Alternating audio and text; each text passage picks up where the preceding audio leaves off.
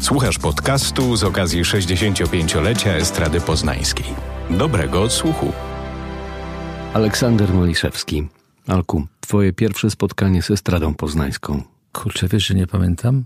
Wiele myśli mi przechodzi przez głowę, ale to były lata 70. To był chyba zespół e, Jerzego Miliana bez Jerzego Miliana. Myśmy pojechali potem w 72 roku na taką dwumiesięczną turę do Związku Radzieckiego i to właśnie było, to, to organizowała Estrada Poznańska. Ja grałem wtedy w tym zespole na Puzonie, łącznie z Piotrem Prońko. On grał na saksofonie barytonowym i chyba Marian Napieralski na trąbce. I to od tego jakby się zaczęło, od organizacji tego zespołu. Na basie grał wtedy Michał Muzolf. I to była taka tura artystów poznańskich e, dwumiesięczna po, po Związku Radzieckim, po, po tej azjatyckiej części. To strasznie daleko wyjechaliście. Gruzja, Frundze, Ordzonokidze. Tam e, był taki przypadek, że, że Michał Muzolf niestety musiał tam zostać ciutkę dłużej, bo miał e, bardzo poważny wypadek dla młodego człowieka, jakim wtedy byłeś, młodziuteńkim muzykiem, e, to była spora przygoda, tak? Początek lat 70. E, to był 72. 72 rok.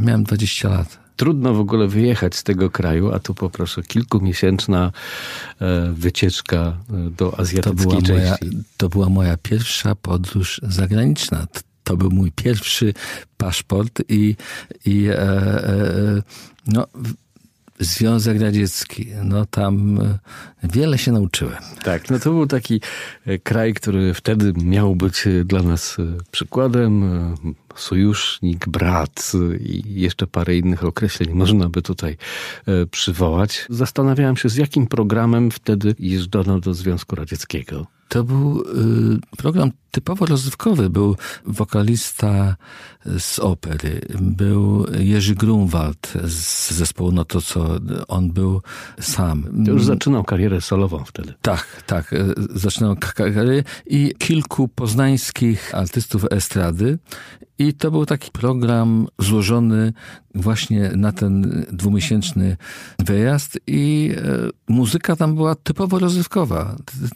Myśmy e, byli traktowani tam, jak, jakbyśmy przyjechali z Ameryki, no bo e, wtedy dla nich to myśmy byli z zapada. Czyli z zachodu. 72 rok, 20-letni Alek Maliszewski jako puzonista zwiedza azjatycką część Związku Radzieckiego. Co dalej? W momencie, kiedy nastąpił taki przykry moment, że zmarł e, Jerzy Malik, on miał poznańską orkiestrę rozrywkową że Malik.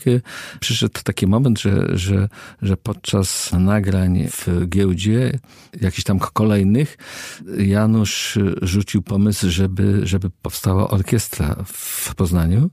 Czyli to pomysł Janusza Chojana. Tak pomysł Janusza e, Chojana i zresztą u nich w domu, łącznie z Urszulą, były, były, były dyskusje na ten, na ten temat i stworzyłem godzinny program nagraniowy, Zorganizowałem muzyków, orkiestrę, aranże.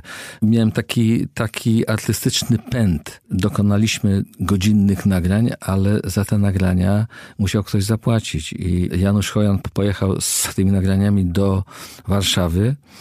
I w Warszawie te nagrania zostały dobrze ocenione i na podstawie tych nagrań zapadła decyzja, że e, w Poznaniu ma powstać Orkiestra Radia i Telewizji w Poznaniu. Po czym, no tak się złożyło, że ta orkiestra zaczęła powstawać i mnie zaproponowano rolę puzonisty w orkiestrze. Czego nie przyjąłem, oczywiście, bo e, pojawił się e, mój kolega e, Zbyszek Górny i jemu po prostu powierzono szefostwo tej, tej orkiestry. Był to mój, dla młodego człowieka był to mój największy cios w życiu, jaki otrzymałem u byłego szefa e, radiokomitetu w Poznaniu, u, u pana Napierały. Pałętałem się przez pół roku w orkiestrze Zbyszka na, i grałem na, na keyboardach ale niestety artystycznie nie było to po mojej myśli, jeśli chodzi o repertuar, aranże. Myśl przewodnia artystyczna była nie taka, jaką sobie wymyśliłem. Po pół roku odszedłem i tutaj wyciągnął do mnie rękę świętej pamięci już Stanisław Nowotny. Ze Strady Poznańskiej? Tak, ze Strady Poznańskiej. I, I zaproponował mi, żeby, żebym objął szefostwo muzyczne. Który to był rok, Alku? Końcówka 77, poczów, początek 70, 78 jeździłem y, i z Krzysztofem Krawczykiem, i z Sośnicką, i z Krzysiem Sadowskim. I założyłem zespół, zespół wtedy to był, Alex Band i pomysłodawcą tej nazwy był Krzysiu Krawczyk. Efektem współpracy, tym najważniejszym efektem e, współpracy z Estradą Poznańską było powstanie orkiestry Alex Band. To było w 1979 roku, e, kiedy na terenie targów poznańskich odbywała się Międzynarodowa Wiosna Estradowa. Nie wiem, czy pamiętasz. Tak, tak. I e, tam same, były... same gwiazdy z demoludów nie tylko. Tak jest, tak jest. W świętej pamięci zmarły dopiero co Karel Gott też tam występował. Moją siłą mm, było to, że, że y, ja miałem najlepszych muzyków z całej Polski. I to był ten sukces y, mm, orkiestry i pod względem i brzmienia, i, i mieliśmy to własne brzmienie. Współpracę z Estradą Poznańską bardzo sobie ceniłem na tamte czasy. Jakby Estrada była autorem powstania orkiestry Alex Band, to zagraliśmy tam bardzo, bardzo wiele e, fajnych, fajnych koncertów. Później jak ten dyrektor Nowotny e, został szefem Zjednoczonych Przedsiębiorstw Rozrywkowych. E, ZPR-ów.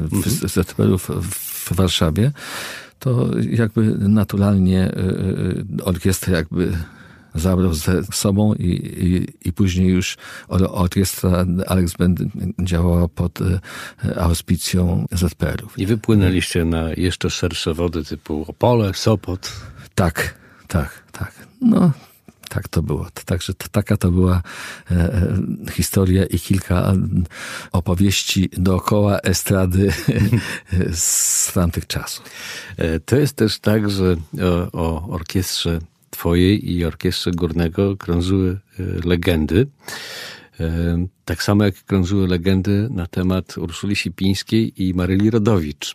Tak. E, myślę, że gdzieś społeczeństwo lubiło takie sytuacje, które były troszeczkę jakby rywalizujące ze sobą, prawda? Przez podobieństwo ja powiem, może. No, ja ci powiem tak, że, że mm, do tej rywalizacji poszczególnych szefów czegoś tam, to doprowadzali e, ci, co byli naszymi szefami. Myśmy, e, ja e, do dzisiaj z, z Pyśkiem Górnym mamy normalne kontakty, jesteśmy kolegami, jesteśmy muzykami i jesteśmy ludźmi z tej samej branży, a w tamtych czasach ważniejsza była polityka niż, niż muzyka i decyzje tego typu kto ma być szefem takiej czy innej komórki, w tym wypadku e, orkiestry, zapadały w Urzędzie Wojewódzkim.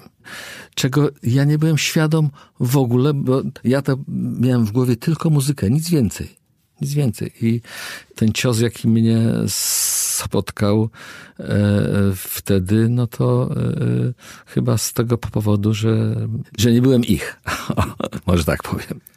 No ale gdzieś tam później e, dzięki swojej determinacji, miłości do muzyki udało ci się stworzyć drugą orkiestrę, co też było ewenementem e, wtedy, jeśli chodzi o e, prześne e, lata PRL-u, że Poznań przez moment miał dwie orkiestry. Tak samo jak miał dwa chóry. Kto był największą gwiazdą estrady poznańskiej? Przez 25 lat ze estradą była związana Ruszyla Sipińska, ale y, w zależności od tego, z kim rozmawiam, to raz pada, tak mi powiedział Tadeusz Woźniak, że to jednak Zdzisława Sośnicka, Sztat Palas wychodziła z piórami. Y, a... Moim zdaniem największą gwiazdą y, estrady poznańskiej E, była Łobaszewska i Elgobent. I to jest e, moje zdanie, jeśli chodzi o stronę głównie e, o stronę muzyczną. To, to jest to, co mnie było bardzo bliskie i, i ona powstała w estradzie poznańskiej. Może wcześniej w Gdańsku też coś tam robiła, ale Ergo Band na tamte czasy, jeśli to by nie były czasy komunizmu, i gdzie Polska była zamknięta artystycznie, to y, byłby to zespół miary światowej na pewno. Oni się wzorowali na Earth, Wind and Fire, Blood, Sweat and Tears. Ale Grażyna jest jedna. To, że muzyka była wzorowana ciutkę na tamtych klimatach, to jest y, zrozumiałe, bo myśmy tego szukali i staraliśmy się dorównać tej nowoczesności, jaka była e, wtedy, ale głos Grażyny Łobaszewskiej jest tak rozpoznawalny, że, że cokolwiek by nie zaśpiewała, e, to słyszysz pierwsze dźwięki i wiesz, że to jest Grażyna Łobaszewska. I to jest e, największa wartość każdego wokalisty że głos jest, jest rozpoznawalny na, natychmiast. I, i mm, Grażyna robi bardzo dużo swojej muzyki. I jeśli byłaby ciutkę bardziej lansowana, a niestety nie jest, a powinna być. Moim zdaniem ona jest skarbem polskim. Tak jak e, utwór Gdybyś istnieje do dzisiaj i dzisiaj też jest nowoczesny. To był podcast na 65-lecie Estrady Poznańskiej. Więcej na estrada.poznan.pl